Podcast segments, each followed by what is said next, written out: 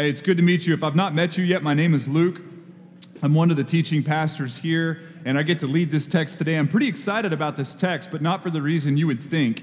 In fact, it's very likely you've not heard this text taught very often, and I'm about to show you why. Um, look in your Bible at John 8.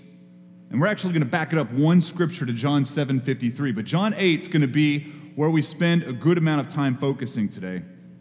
I'm going to read it to you. I'm just going to read that whole little passage. It's just it's a real quick one. It's 11 verses. From John 7:53, this is what we read. They went each to his own house, but Jesus went to the Mount of Olives. Early in the morning, he came again to the temple. All the people came to him, and he sat down and taught them. The scribes and the Pharisees brought a woman who had been caught in adultery. And placing her in the midst, they said to him, Teacher, this woman has been caught in the act of adultery. Now, in the law, Moses commanded us to stone such women. So, what do you say? This they said to test him, that they might have some charge to bring against him. Jesus bent down and wrote with his finger on the ground. And as they continued to ask him, he stood up and said to them, Let him who is without sin among you be the first to throw a stone at her. And once more he bent down and wrote on the ground. But when they heard it, they went away one by one, beginning with the older ones. And Jesus was left alone with the woman standing before him. And Jesus stood up and said to her, Woman, where are they? Has no one condemned you? She said, No, Lord. And Jesus said, Neither do I condemn you. Go ahead from now on and sin no more. Okay. All of the best evidence we have, biblical evidence, would say that doesn't belong in your Bible. Okay? Now don't panic, but it's very likely that this crowd favorite, and it is a crowd favorite, it's not really scripture. Okay? Now, this is going to open up a very important thing for us to look at and how we trust and believe the Bible to be a reliable word for us today, and we do. Don Carson says this. He's considered by most people to be probably the best New Testament scholar of our generation, without a doubt. I mean, it kind of doesn't even depend on what food group of God's kingdom you're in. And this is what he says. He says, despite the best efforts of some to prove that this narrative was originally part of John's gospel, the evidence is against them. And modern English versions are right to rule it off from the rest of the text or to relegate it to a footnote. That's why some of you, you have like these little funny looking brackets around it, don't you? Did you catch that? And maybe a little asterisk or a footnote saying that it didn't belong in the earliest of manuscripts. That's what's happening. Another great New Testament scholar from Australia, Leon Morris, he says this textual evidence makes it impossible to hold that this section is an authentic part of the gospel. Interesting. It's a good story, it's a crowd favorite. I'm going to make the case it doesn't belong in the Bible that you hold in your laps. But it does give us a good opportunity to look at what is called textual criticism.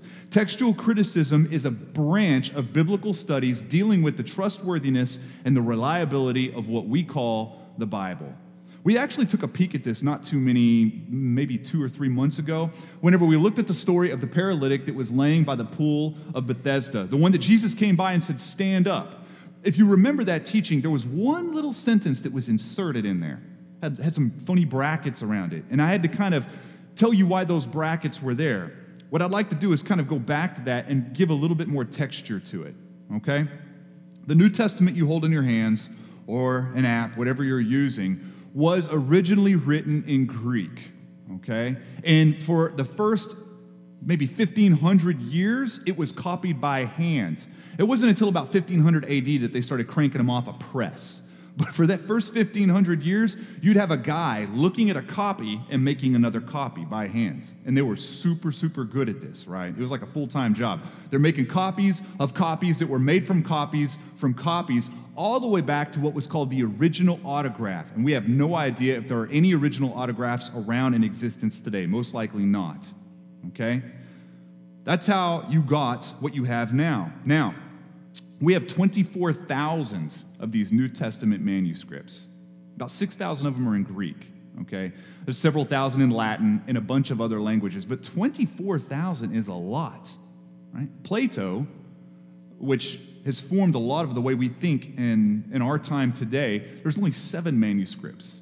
Seven manuscripts to point to what he says. Seven copies of copies of copies. Aristotle has 49. The New Testament has 24,000. And you get a couple things whenever you see that many manuscripts, copies of copies. You get a couple benefits. One is that you get to see very clearly where all the discrepancies are at, all of the disagreements, I guess you could say, all the variations. You'll see different wording used, different grammar used from time to time. You'll even see a story inserted where it doesn't normally go or one that you don't recognize. If you have 24,000 copies of anything, you're going to see more and more and more and more variations. I mean, I want you to imagine saying a sentence 24,000 times, right? Like, wow, exclamation mark. I didn't realize Tennessee was going to struggle with Appalachian State to the level that it did. Period. Period, period. Or ellipses, right? Now, if you did that 24,000 times and you said it out loud, there, there would be one time that it might pick up some voice inflection. Someone, if they were writing it down, they might throw a comma in there, or they might kind of add a little detail about what your face looked like as you said it. 24,000 times will show you more and more where the variations are at. Now, don't panic as you hear me say that. Because of all the variations and discrepancies and insertions, nothing collides with the gospel, nothing nullifies a truth that the Bible teaches. In fact, what 24,000 manuscripts will also do is it will give you confidence as it self corrects.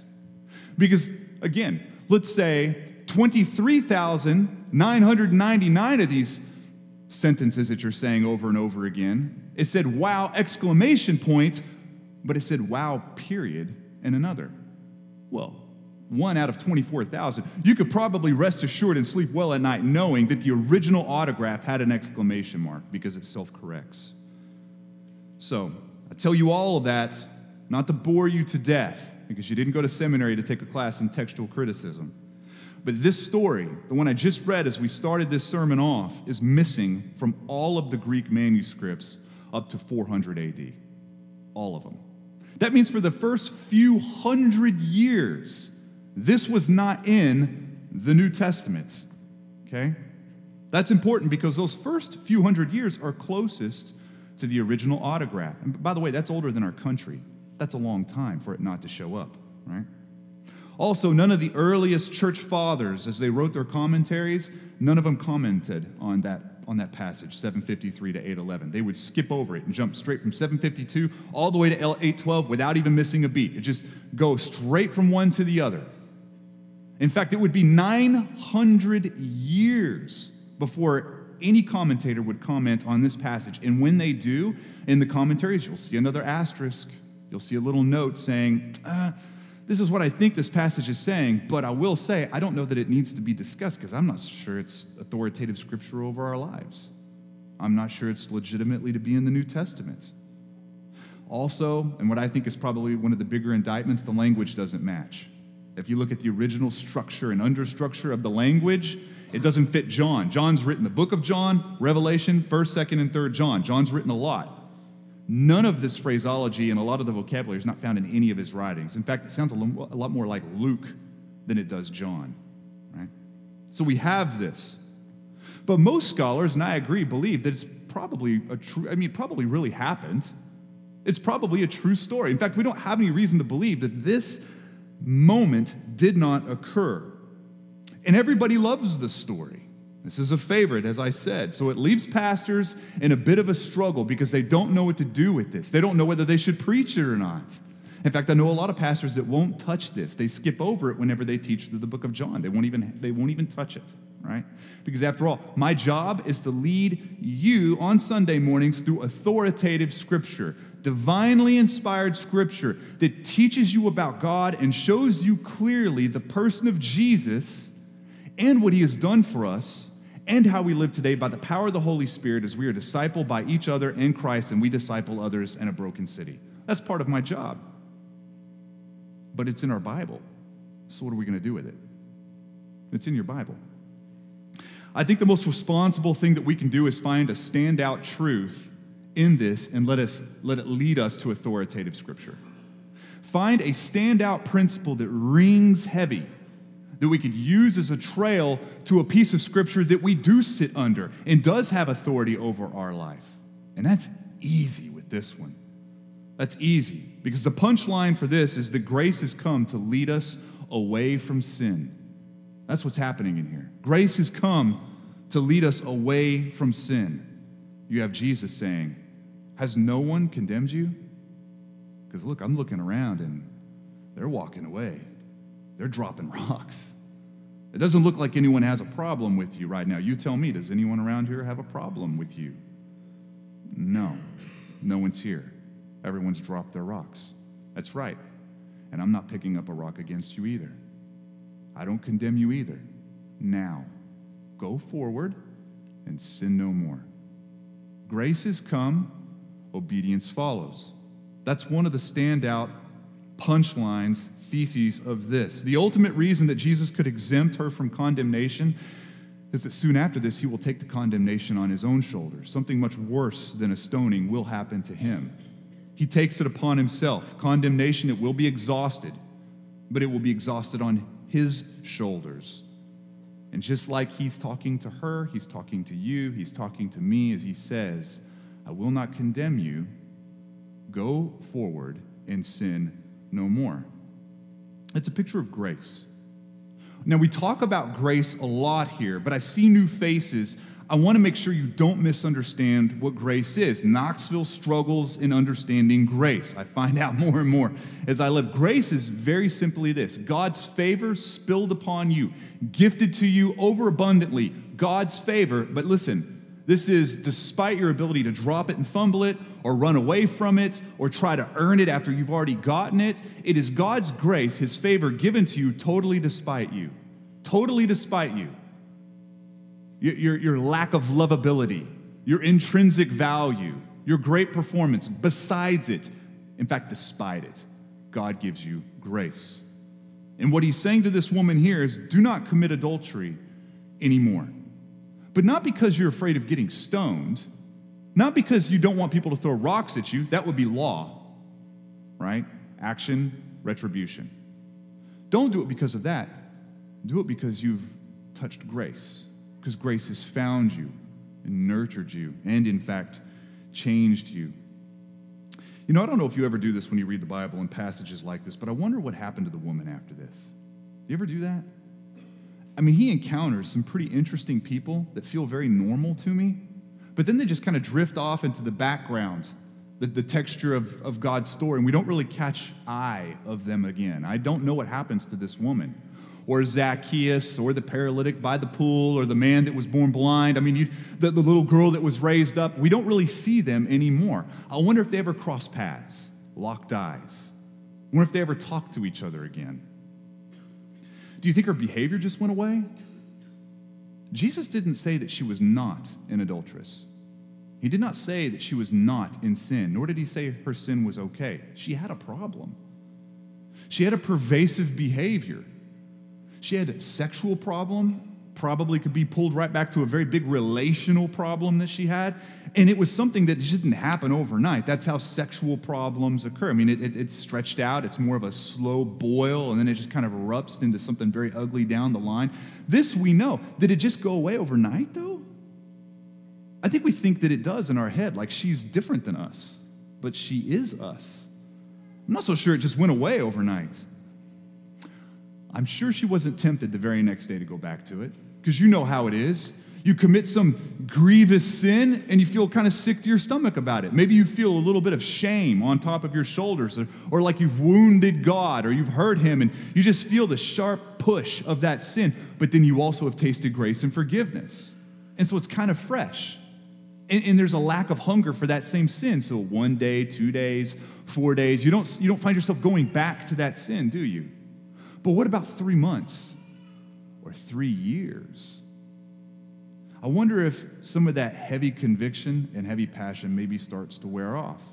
Maybe the look of Jesus eye to eye with her as he says, Neither do I condemn you. It was probably so attractive, it was probably stuck in her head for so many days, but maybe, maybe it starts to weather over time.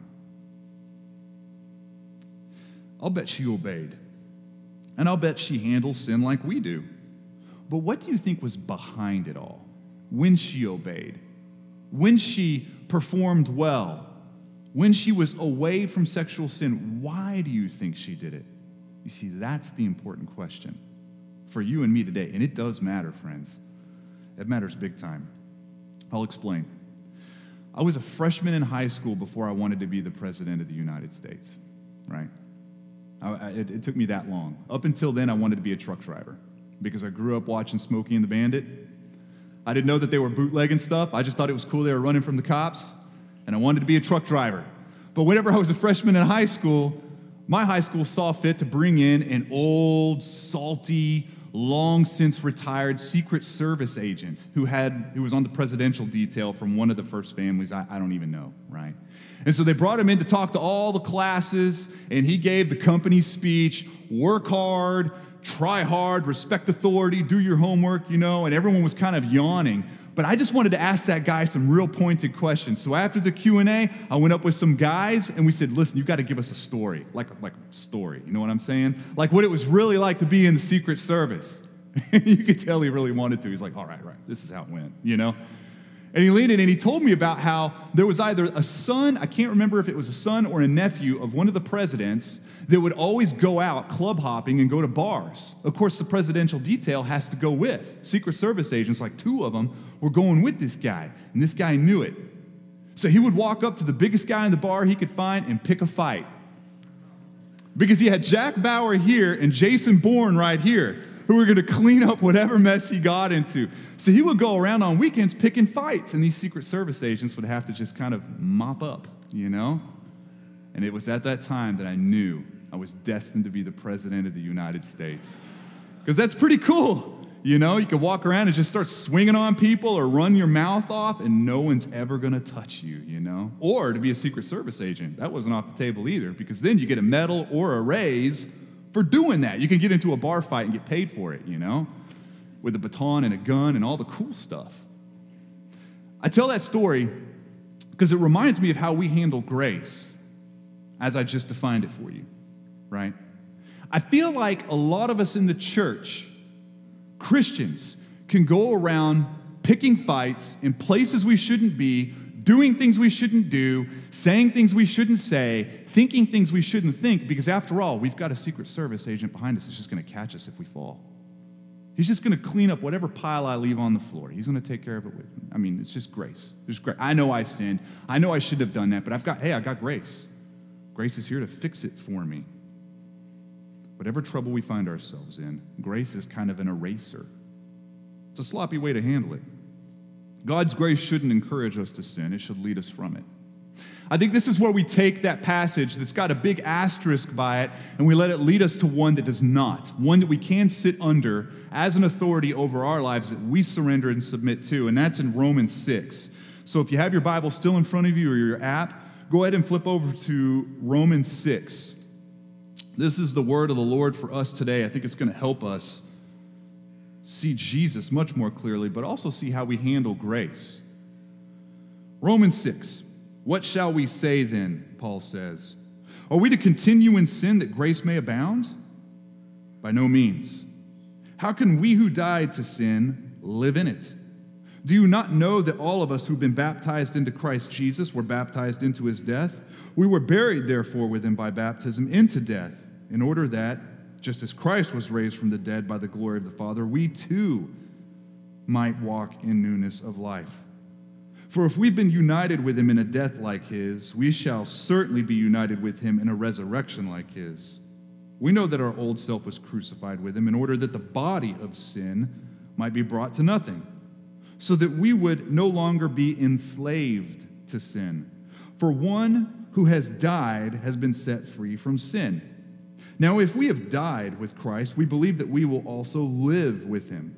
We know that Christ, being raised from the dead, will never die again. Death has no, no longer has dominion over him. For the death he died, he died to sin once for all, but the life he lives, he lives to God. So you also must consider yourselves dead to sin and alive to God in Christ Jesus. Let not sin, therefore, reign in your mortal body, to make you obey its passions. Do not present your members to sin as instruments for unrighteousness, but present yourselves to God as those who have been brought from death to life, and your members to God as instruments for righteousness. And here it is, verse 14 For sin will have no dominion over you, since you are not under the law, but under grace. Under grace. I imagine this to be the most marked up passage in that adulteress's Bible. She didn't have one, but if she did, this would have been the one that's all lit up with yellow highlighter like mine, and she would have had stuff written on the side and dog eared the page and, and had it really well read, probably memorized. This would have been the one. I think Paul unpacks what Jesus was saying to her, but it's being said to you and me as well. God's grace should not encourage us to sin, it should lead us away from sin. In fact, I think how we as a church handle grace I think directly affects how helpful we'll be to the city of Knoxville. I don't think it means we won't grow if we don't handle grace right. I mean, we could bail on this teaching, and I think we could probably still grow, have cool music. Eventually, we'll bring coffee out there and slap a sticker on your car. I think that stuff could still happen. But if we do bail on this, there's no way, and I mean no way, we will be able to disciple others from a grace centrality, nor bring anything to the city that makes any sense at all. I think this is the limiter and the throttle, how we understand and how we handle grace. I think this is important for us as a church. And as I sit on this passage for the last few weeks, I'm reminded that it is one of the main reasons we even came to plant this church. I mean, we had a small rubric. One is do they have a college campus? when you come to college towns, Knoxville's the top of the heap, right? It really is. But, but another thing is, we were looking for a place that did not know how to handle grace. And we were looking for a place that does not typically enjoy Jesus. They would rather just clock in and work for Jesus. We found that in Knoxville. Knoxville struggles enjoying Jesus, and Knoxville struggles in understanding grace. In fact, one of the hardest things for Christians to do anywhere, anytime, is to obey God, obey God from a posture of grace and not law. It's hard. It's hard to do this. We either obey God so that He doesn't blast us and maybe He'll give us cool things, or we choose not to obey God because, after all, I've got a Secret Service agent. His name is Grace. And He'll take care of anything that I start and I can't finish. If I find myself in dark corners I should not be in, well, hey, He's here. He's going to take care of me. He's going to make it all better, He's going to clean it all up. I still find myself, like you, behaving in such a way that there's an old residue stuck to me that says, Luke, you better behave and perform well, or God will get you. Now, I might not say it out loud, but it's subtle. It's back there. God will get you. You won't get, and you will be punished if you don't do things right. And I mean exactly right. By the way, this is what the world sees when it looks at the church a bunch of people bunch of people who are trying really hard to follow a clipboard full of rules to make their God happy. That way, our God stops his temper tantrum and, and stops stomping his feet because we're, we're actually checking things off of the clipboard. That is what the world sees. But I find myself on the other end of the scale too, not always hungry to obey, because after all, I've got grace. After all, I mean, God's grace will cover this, right? This is also what the world sees too. A church full of people doing the same things the world is doing, not showing that God demands any kind of holiness or values it in any way. We just look like a bunch of hypocrites. I think this is what the key dilemma is as I think about this and I think about my own life growing up as a Christian. I think as new Christians, we don't really know what to do with grace yet. It's kind of new still. You know what I'm saying? It's like when you get a new piece of technology and you pull it out of the box and you get all of the plastic off of it and you throw away the manual, you know, because who needs that? Or the warranty. And now you've just got the, the device. Now, you kind of know what the device does, but not all of it, right? Then you start wishing you didn't throw away the manual. But you have this device, you know about 50% about what it does, and you're sure you're going to figure out the rest on the way. I think this is how we handle grace sometimes. We're not used to it. We understand it a little bit, but not like we should because we're used to earning things. That's how we've grown up, right? Do you want an allowance? Better do your chores. Do you want a raise at work? You better improve and clock in a little bit earlier. Do you want good grades? You're to have to work hard. Do you not want a whooping? And stop sassing me. you know what I'm saying? I mean, we are taught to earn things. We're not taught to, to, to, to get things regardless of our intrinsic value and our lovability. We're not taught that we're to get things in life just despite our behavior. We're taught the opposite, that we only get things in life because of our behavior. And then this thing called grace shows up. And it's counter everything we've ever been taught. It takes a while to get our arms around it. And I think what makes the dilemma more difficult for us is right when we are just starting to get our hands around grace, our fingers kind of meet, we're just starting to get it, then we abuse it. Then we make it sloppy. Then we abuse it because we're really good at abusing gifts that God has given us. Any kind of gift God has given us, we usually end up abusing it, all the way right up the tree to Jesus himself as a gift to us and abusing him. We treat grace as an eraser, taking care of all of our big problems. I think when we grow into grace a little bit, we see that it catches us despite our failures, and that is true. It is true that our sins don't earn us spankings anymore because Jesus took the totality of that for us. Condemnation, it's true. It won't land on you. It was exhausted and poured to the last drop on Jesus Christ himself. All of this is true. God punished Jesus, crushed him on the cross instead of you. And that's for all of your sins the ones you do in the dark, the ones you flagrantly do in his face, the ones you do when you're a little kid, the ones you do when you're 900 years old, all of them. Abusing grace just to feed our flesh, this is what a lot of people call sloppy grace, where we actually misrepresent grace as we abuse it. I think that's a struggle as well. Here's the truth for us today, I think. I think some of us are misbehaving, even at a most basic level. Some of us are misbehaving, and we're treating grace as a loophole. Something that's just going to come behind us and sweep up our mess as we leave unscathed, looking at things you shouldn't be looking at. You're being entertained by things you shouldn't be entertained by. We're eating things we shouldn't eat. We're drinking things we shouldn't drink. We're going to places we shouldn't go. We're thinking things we shouldn't think. All of this is true, and we know it. We know it. But we also know that whenever we do commit sins, it's covered by the blood of Jesus. We also know that too. So, Jesus' blood becomes a little bit of a bar tab for us. Just throw another one on there. It's covered. I'll take another one. It's covered. Because after all, it doesn't really matter, right? Listen, if grace is not changing you and leading you away from sin, is it even there in your life? If grace is not changing you and leading you away from sin, do you really have a bodyguard behind you? Do you really have grace active in your life?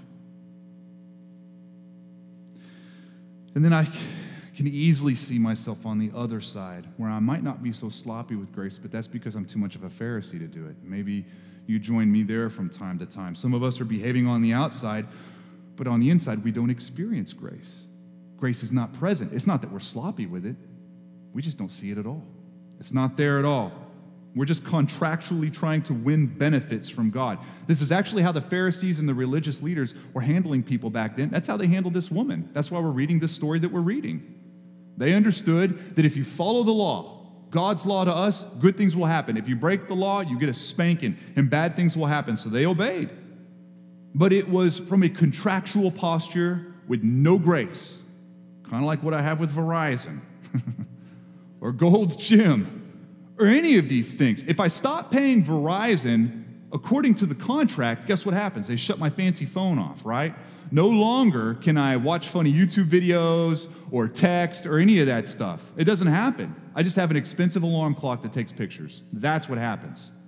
And let me tell you what's not going to happen. I'm not going to get a call from Verizon saying, hey, Luke, we just want to let you know.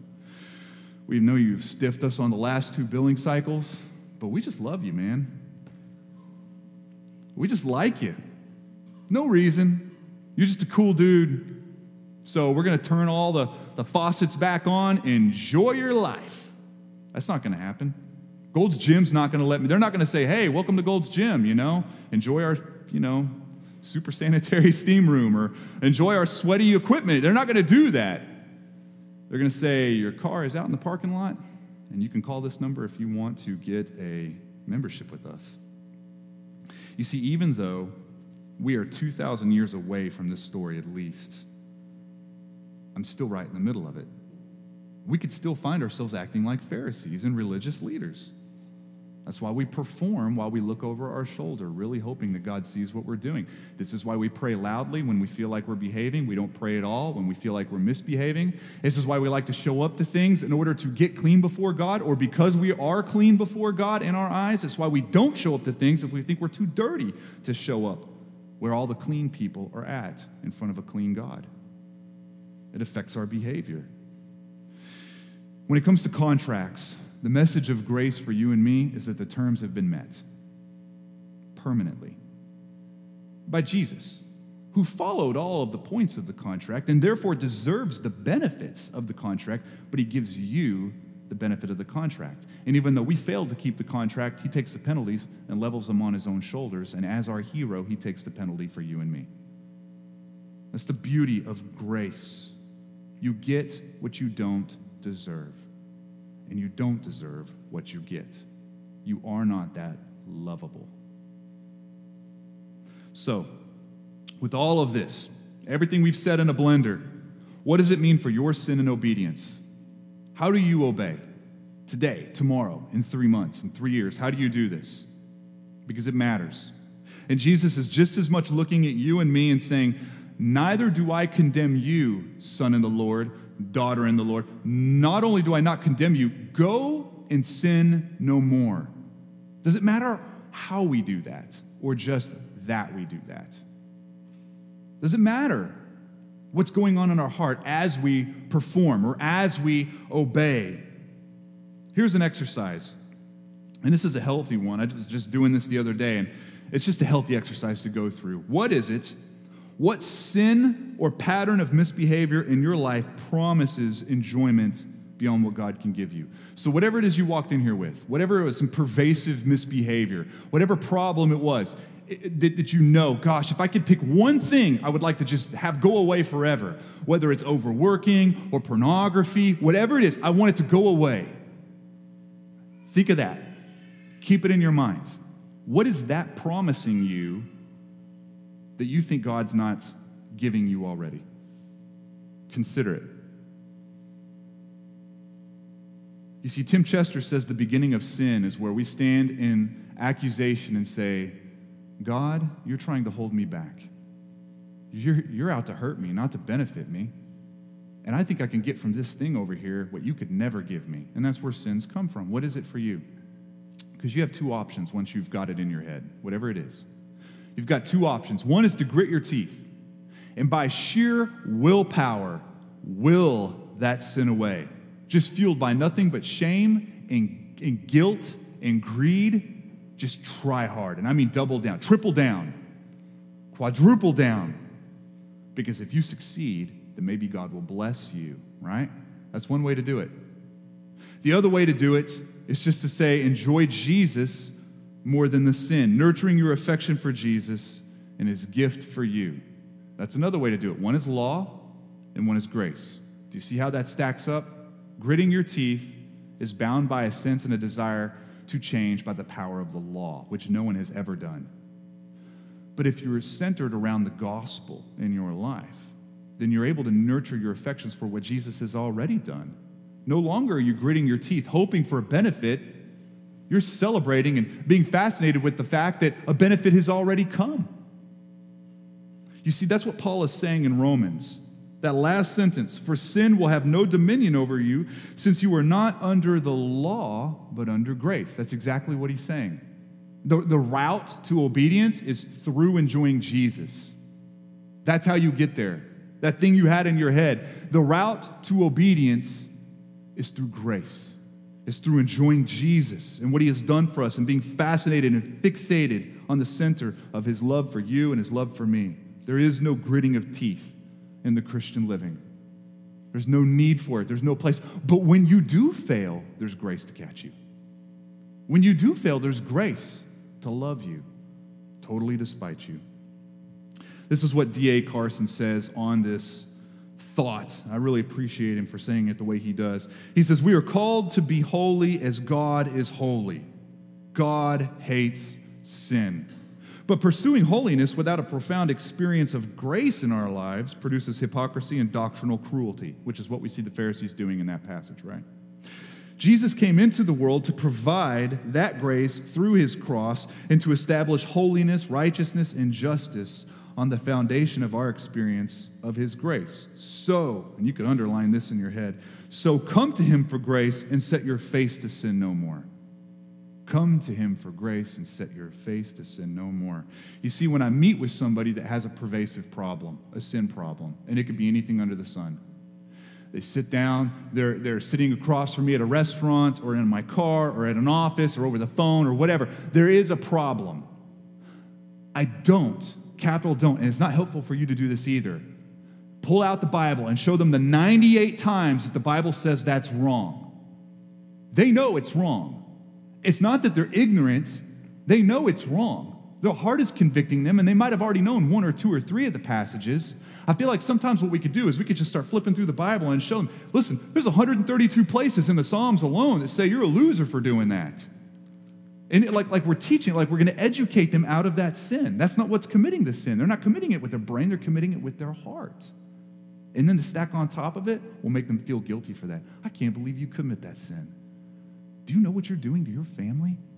After all, in China, they only have like one page out of the Bible and they have to rotate it around home church. I mean, what do you think about that? You got the whole Bible in front of you. You know, you start stacking shame like bricks on top of this copious, and it's true, the Bible does say obey. It says don't misbehave, it says get rid of the sin. But just showing people that and making them feel guilty and dirty and just slapping their wrist will provoke no change it'll just reinforce a new Pharisee. No change. The better way to do it, and what I've had to learn over the years how to do, is just to say, what is your heart really trying to get in that sin? Why are you overworking? What is your heart looking for? Well, Luke, it's looking for security. Okay. So, what you really want when you're clocking in 70 hours is just security. Yes, it's security. And then you show them how the gospel provides something that work never could because they're working 70 hours after 70 hours after 70, and they're not feeling any more secure because that's how idols work. But God has given us great security. We need not overwork to get it. That is a better way to grow. The only place growth is found is when the heart hungers for something different. That's it. I mean, if I was to apply this real quickly before we, are done with this, I would apply it to discipleship. We're teaching each other, we're learning from each other. Maybe we're discipling people towards the cross, but definitely from the cross. We're teaching people to look like Jesus. I will say something I know for a fact Pharisees are easy to build, they're cheaply manufactured. Pharisees are easy to build. When you handle people's sin, are you going to build a Pharisee or are you going to build a little Christ in that moment? Because Pharisees are easy. Jesus says so in Matthew 23. Woe to you, scribes and Pharisees, hypocrites, because you travel around on sea and land to make one convert, and when he becomes one, you make him twice as much a son of hell as yourselves. I wonder if we can be guilty of this many times as the church. Or parents. I wonder if we can be guilty of this. It's just simply easier to say, stop it, and you should feel bad for this. Isn't it? What are you doing over there? Hey, stop it. The Bible says not to do that, and you should feel like a total jerk for doing that. Donkey, stop doing it. Just stop it. That's easy because we don't want them to be inconvenient to us. They might be making us embarrassed. Whatever the reason, we just want them to stop. It's so easy to do. Because the upside is, is you're going to have people around you that behave, or kids that stop screaming and stop paddling. You're going to have behavior around you that looks super clean on the outside because Pharisees look great on the outside. They look great. They're not inconvenient at all. They're going to toe the line. They're checking things on a clipboard. The downside is, that they will be corrupt inside and they are going to learn to follow God contractually. They won't know what grace feels like because we're teaching them something other than. We're not teaching them grace. We're not discipling people towards grace. We're showing them law. You have to earn this. People will go forth and they will sin no longer, but it's not because of grace, it's because of a self serving performance. One of the saddest things for me in my life is the first 10, 12 years of my time in the ministry as a pastor. I'm afraid I built more Pharisees than I did Christians in my discipleship. It's just so easy to do. It's so easy to dangle a carrot in front of people. Don't you want this kind of life? Well, yes, I do. Let's, I got a long list for you then. This is what you got to do to get that carrot. And, and we're not teaching grace in that moment. I think another point of application might not be how we extend a passage like this to each other, but a passage like this to the lost and broken world. I noticed something very cool in this passage. Jesus muted the harsh and hypocritical judges. They were dropping rocks and they were shirking away, weren't they? Starting from the oldest. I hope you caught that. It's because they know better. But he did not say that adultery was okay. He was not light on sin. In fact, he took the sin on himself. He did not say that sin was okay. That is not what's happening here. He basically shows the Pharisees that they were handling people from a place of hypocrisy, but he was going to judge from a position of grace. He's not telling you, as sinners in the church, that you have no right to judge or speak to others or handle others on a sin if you struggle with the same sin. He's not saying that. I think a lot of people pick that up in this passage. He's not even saying it. He's just saying that when we do handle people in their own sin, it's best done from a posture of grace because, after all, we received it ourselves. That is what we are supposed to be ministers of to others. Because make no mistake, go to the West Town Mall today or to Market Square, walk up to your average person and say, All right, quickly, without even thinking, I'm going to say a word, you tell me what you think. Ready? Ready? And they're going to, yeah, church, go. Try it. Have a video camera before you do, though, okay? I'd love to see it. This is what they'll say Oh, church. Bunch of hypocrites telling us what we need to do. Of course, they're not doing it either. They're just acting all clean. Or something like that, right? It's pretty close. Something like that. I wonder, though, I wonder if we became a church of grace, if it might sound something like, listen, church is full of a bunch of screwed up people, but they know it.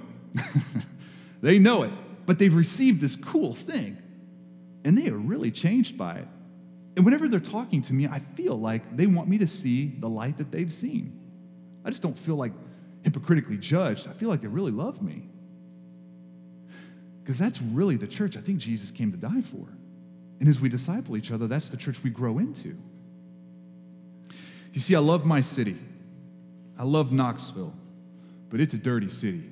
I love the college campus it's a dirty college campus.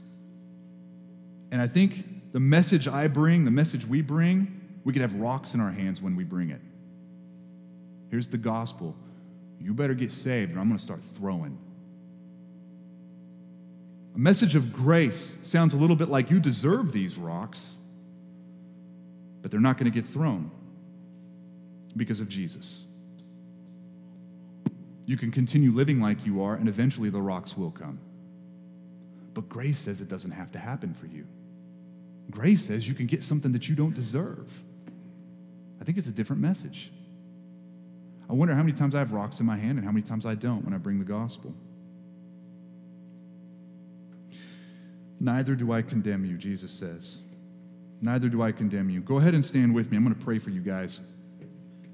Pray for us as a church, really, but neither do I condemn you. Now go and sin no more. Now go and sin no more.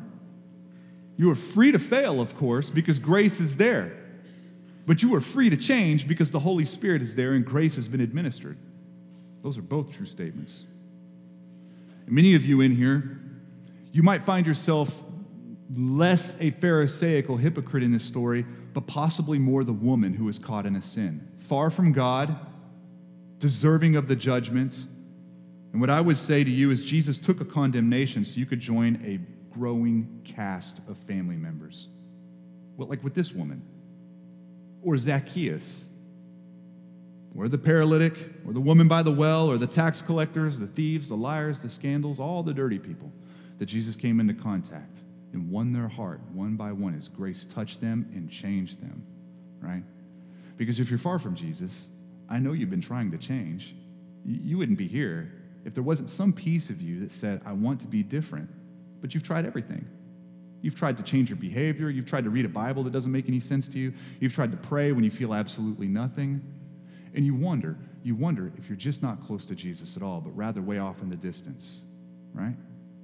That's the way I felt. I'm just saying to you, Jesus has come with grace. He's come with grace, not law. But he's asking you to lay down your life. He's asking you to lay it bare, to drop it.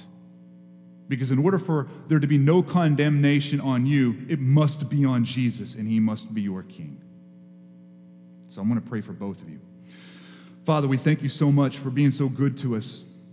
I thank you, Father, for showing me clearly what law is and clearly what grace is, but it's not so clear for me to behave accordingly sometimes. I'm still trying to earn your favor, even though you've already given it. I'm still trying to get things from you, even though you've already given me all that I need. I'm still trying to avoid a punishment, even though you've already emptied out all punishment on Jesus. I still find a raging Pharisee deep inside me. But Lord, just like everyone in this room, we could be sloppy with grace too, picking fights in bars, getting in trouble, being in dark places, because after all, I've got a bar tab that will never end. Father, show us today how we misappropriate grace. We want to be an obedient church. I know I speak for everyone in here. We want to obey. But Lord, I know clearly from your scripture it's important how we do this, not just that we do this. You are so good to us. I think of you talking to this woman saying, Neither do I condemn you. And you knew it, God. You knew in that moment that you were going to take the condemnation. You knew that. You didn't say it to her at that time. Neither do I condemn you. Now go and sin no more. Father, I love you, and I know this church loves you. We want to be better disciplers, building not Pharisees, but those who love and are fascinated by grace. We want to be a picture to this city, not of hypocrites that pretend they're not dirty, but, but a church that knows we're fractured and failed but grace is changing us from the inside out, and we have a beautiful message. Help us be both these kinds of churches. And Father, for those who are in here that find themselves very far off in the distance, maybe they don't feel like others are judging them, but they, they wonder if they're going to get caught. They wonder if they would ever be accepted if people knew what they were involved with. They wonder, Father, what, what would happen they can almost put themselves in this story, being in front of everybody as people have rocks, judging, ready to throw. Lord, that you would create a picture in their heart of you with your arms open, without rocks, but with nails.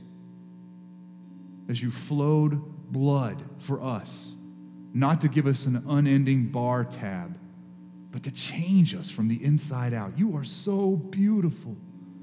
Your grace is so big. I still don't have my arms all around it. Your grace is so fascinating. Your gift is so generous. And you are so kind. You are worthy to be our hero. You are so good. It's in your name that we pray. Amen.